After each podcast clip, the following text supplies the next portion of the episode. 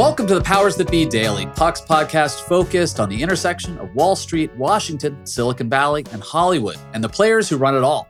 I'm Peter Hamby. It's Friday, April 6th, and here with me today is our new senior political correspondent, Tara Palmeri, who joins me to talk about what's broken with political journalism in Washington and how her New York tabloid roots inform the kind of reporting she'll be doing here at Puck. And later on in the show, Alex Bigler stops by for another round of Feedback Friday from the Fritz mailbag. We'll hear about all that and more on today's episode of The Powers That Be.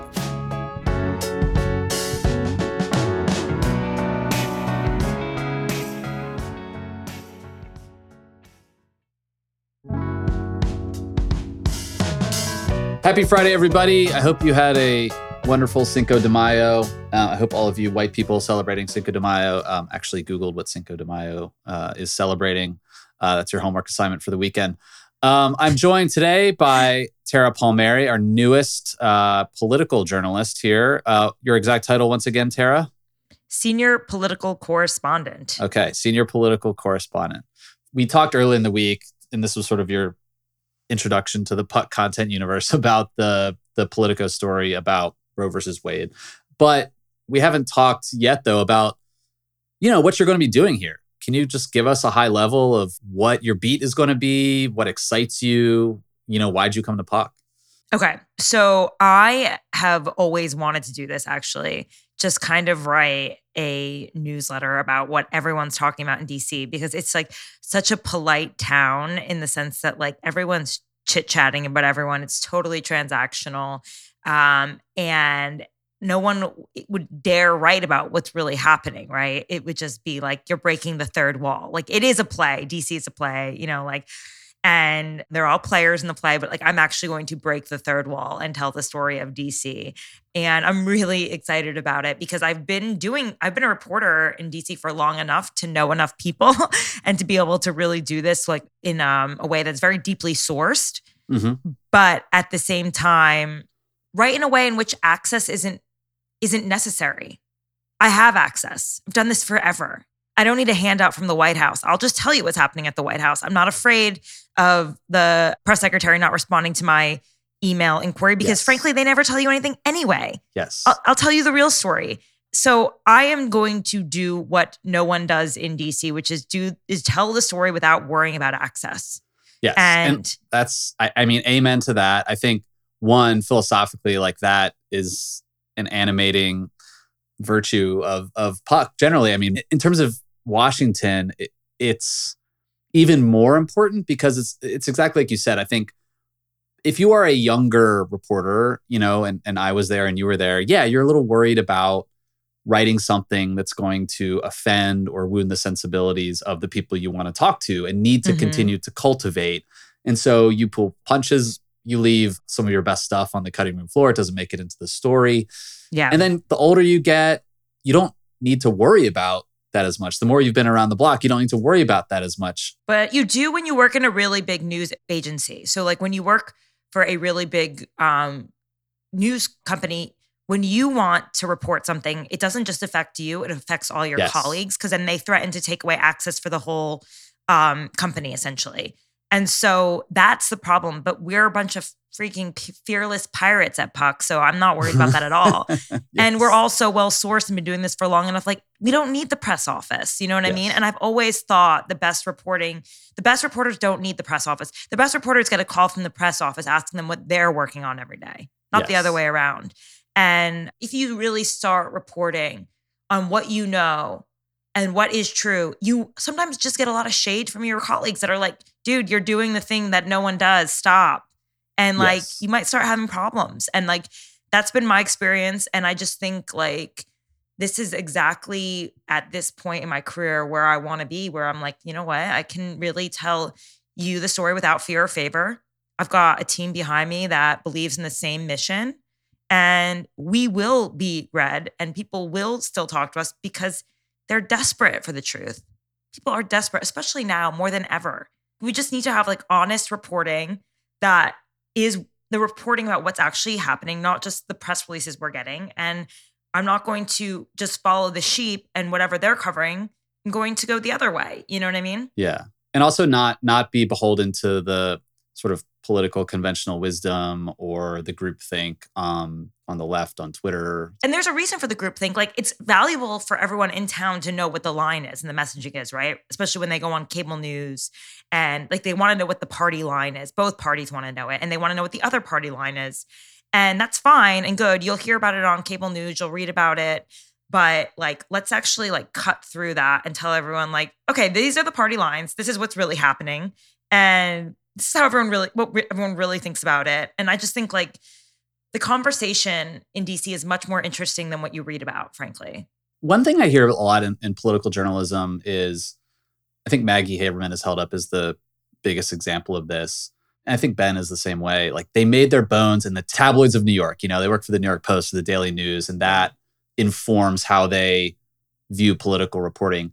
You worked this is, wasn't your only job, but like you worked at the New York Post. And not that that defines your career or anything, but like how does it, as a political reporter, how does that inform how you approach the rest of political journalism, how you approach your career rather than like, I graduated from Yale and got a job at BuzzFeed and got a job at CNN, you know? Like, what's yeah. the difference there? Well, yeah, I started at the New York Post at page six. So that's like their, yes, exactly. that's basically their breeding ground for teaching uh, tabloid reporting so many great reporters come out of tabloid world. Like I always believe it's a really good place to cut your teeth. If you lived in the UK, like you would start in Fleet Street and like that would be where you earned your bones. It's not like there's a sort of like pride to being a scrappy, hungry reporter that is willing to do anything for the story. And I just think like you come into it being an outsider and like that's your pers- that's that's how, where you stand and like you just have to own that. It's not like we're supermarket tabloids. Like literally the governor of New York is freaking out every morning when he opens up the New York Post. You know what I mean? And like there's legitimate stories and scoops, but like there's kind of like this take no prisoners, like you just report what you have. And at the Post, they don't give a shit what you think. They want to know what you know. Yeah. You're the golden goose if you've got the scoop. And if you don't, then like whatever. I remember when I was there, I really wanted to be on the city hall beat. My boss was like, okay, go get it there were just like no deep conversations. Like I remember like one of my first stories I said to her I was like, "Oh, Bill De Blasio can't get the highest level of security clearance because of what he was doing with the Sandinistas," and that was like one of my first stories. And it's like his work with the Sandinistas, and it's like we had it all buttoned up, confirmed, and it went out, and like to them they were like, "Great." You know, I had a story about like Chris Christie getting secret lap band surgery so he could run for president. Like to them, that's like the ultimate scoop. Do you know what I mean? Like that is New York City tabloid. Like they just yeah. want the story. And like it it might seem like, oh, silly, but like actually, no, him getting actual weight loss surgery showed that he was really serious about running because he knew that that was going to be an issue, his weight, right? And like we all know Bill de Blasio is a colorful figure, but like his past was coming back to haunt him. Like, can you imagine that the mayor of New York City could not get the highest level of security clearance because they weren't sure if he was a communist? That's a great story. Yeah. Like it was nuts, but like the more sensational, the better. But truly, like they wanted what was inside the room, they wanted the scoop, and they wanted something that had never been reported before. And if they read about it in the daily news, don't even go to work the next day. Just stay home because you will get your ass handed to you. I love that that culture still exists. I mean, like the Jimmy Breslin, like Pete Hamill era is long gone, but the idea that the audience is the most important person you're thinking about as a journalist, like maybe it's salacious or just maybe it's just like what's the yeah. most interesting piece of information that you can uncover and then deliver to the audience is fundamentally like what we're supposed to be doing. Like think pieces, trend pieces, you know, a lot of that stuff is like we write for each other. We're impressing other journalists and, and right. bosses. I mean, one of my preoccupations just generally is as journalists, we've lost sight of audiences and the people that are consuming content and information out there. They have so much choice. And the stuff that rises to the top is is the most compelling, entertaining, important. It's not like the 5,000 word like think piece or whatever. Right. Like news doesn't have to be boring. Yes, exactly. Like literally, exactly. I would hand a piece, I would hand something to my boss and she'd be like, this is boring, right? Rewrite it. I'm like, really? She's like, yeah, send it back. Snooze, passed out. I love get past that. the first line.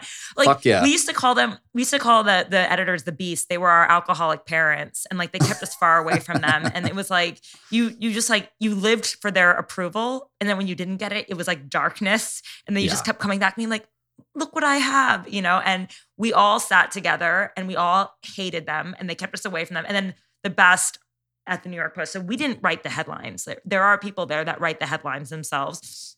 And they're a group of people and they're very odd. I mean, I love them, don't get me wrong, but they're just very kooky, kind of creative artist types. Don't even offer if you offer a headline, there's a hundred percent chance it won't make it in the paper. So don't even fucking bother. so you have no say over how your story is about to be advertised in the paper. So don't even fucking bother. Okay. Like, how dare you? And we would like we would take so instead we would take bets on what we thought they might come up with for the next day especially the Wiener trial like the rise and fall of Wiener, oh man. premature evacuation like all of it like every day. I look back on it and i was just in my 20s and terrified because like the lifers there were just like so jaded and like one time i think my boss told me go run through traffic. I don't really care. Just get me a story. It's like thanks. That does not happen at cnn no, it would never. That person would be in HR immediately. They're like, yeah, exactly. what HR? I will leave it at this. I mean, one of the reasons Jon Kelly got me to come here was just saying, like, we say the quiet part out loud. We want to pull no punches. Um, exactly. And I, I have a hunch that's exactly what you are going to do or not going to do. All right, Tara, thank you so much. We're so excited to have you. Yeah, thank you.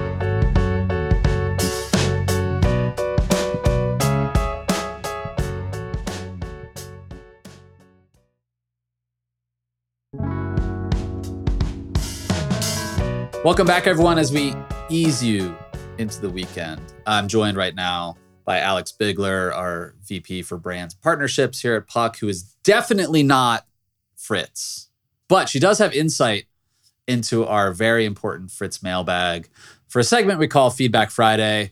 Alex, welcome. I want to ask you, not selfishly, but you know, I am curious who's up and who's down. What were the hottest pieces published on Puck this week? Thanks so much for having me. I'm excited to be back. Um, I thought I was going to be fired after my last appearance, Peter, but then a, a, microphone was shipped to my home. So something tells me you're wow. you're stuck with me for a while. Um, I might start a Cardinals podcast with that microphone in my spare time. Given the Reds record this year, um, I will not be contributing to the Cardinals podcast, but go on. That's fair. Um, so I think that there were three pieces this week that really hit um, nerves and the audience. So the first one was Have you read Eric's piece on AI and what constitutes authorship as it relates to artificial intelligence. I haven't because I'm not intelligent and that would make my brain hurt. It's wild. It's think about like, I don't okay. know, the Terminator, you know, starting to make art and what does that mean? And what is art and all of this stuff. It's wild huh. and people loved it. I've got so many people reaching out after that piece came out. Very cool. The second thing, obviously, everything Teddy is writing about Peter Thiel it's always important to pay attention to the people who are actively trying to stay out of the headlines. And I think Teddy is really good at talking about those people. And so that's getting a ton of buzz. And then I think the last one that stuck out to me of what people are writing in about or, or responding to are if you think that Pennsylvania is just about Pittsburgh Pirates, you're wrong.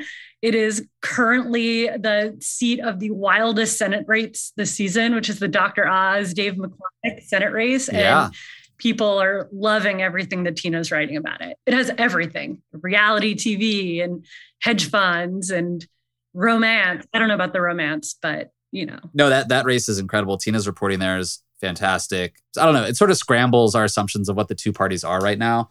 So I recommend everyone dig in on that reporting. Well, I think they should just settle it all at a duel at Gettysburg. That's my that's my recommendation, to be honest. Um, best feedback to the Fritz mailbag that Fritz told me about this week, I would say after the launch of the Rainmaker, Eric's um, new private email, we received an order for a corporate subscription for a big entertainment law firm. Um, for those of you who don't know that Puck has group subscriptions, they do. You should email Fritz about it. It's great. So when Fritz reached out to email the group to explain how to log in and let them know that they have this corporate subscription, 80% of the group replied saying that they were so excited. They were hoping they had a corporate subscription, that they couldn't wait. Like, how do they log in?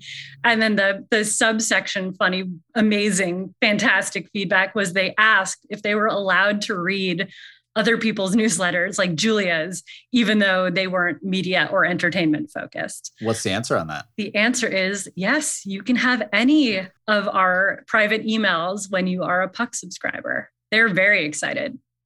Takes a lot. takes a lot to get a lawyer excited. It takes, you know, art, it takes defamation lawsuits, artificial intelligence as authors, and puck corporate subscriptions. It really does. I mean, Eric, he must just sit and read through briefs and like JSTOR stuff and like find the like 10th line on the 90th page of some document and be like, oh, this is interesting. And like, that's fucking awesome. I mean, that's like a real journalist right there. And still has time for me slacking him, being like, quick legal question. He's like, no, I, I'm not offering you any sort of advice. All right, last thing. Both of us were fired up about this. I had my first, what, what would we say, invitation via Fritz? You had a Fritz, a close encounter of a Fritz kind, we can call it. what was it like for you? What was that experience? The Smithsonian reached out to ask me about moderating an event. Um, I can't do it, unfortunately, because of a conflict, but huge museum dork, huge Smithsonian dork. Used to live next to the Smithsonian Zoo in DC and went running through there every day. Pretty cool that that invitation came via Puck. I was glad to hear that you had that experience. Fritz gets all sorts of incredible invitations and requests to speak, but I do think that a shriek was let out when the Smithsonian reached out, I would say. There was a lot of excitement. That's great. All right. Well, uh, this time next year, please email Fritz if anyone's interested in attending our very private invitation only after party at the White House Correspondents' Dinner next year that I just made up out of thin air. Just kidding. Uh, but maybe, maybe you'll only know. You'll only know if you keep reading Puck and emailing. And Fritz makes a mean gin martini. So, um, Ooh, I love that. All right, Alex, have a good weekend. Thanks, Thank Peter. you.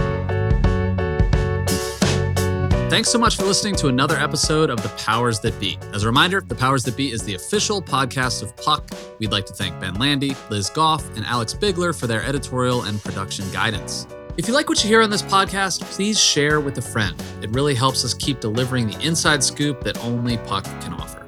You can visit us at puck.news and on Twitter at pucknews. I'm Peter Hamby. See you next week. This has been a presentation of Cadence 13 Studios. Please listen, rate, review, and follow all episodes wherever you get your podcasts. The Powers That Be Daily is executive produced by Jon Kelly, co founder of Puck, and Chris Corcoran, chief content officer and founding partner of Cadence 13.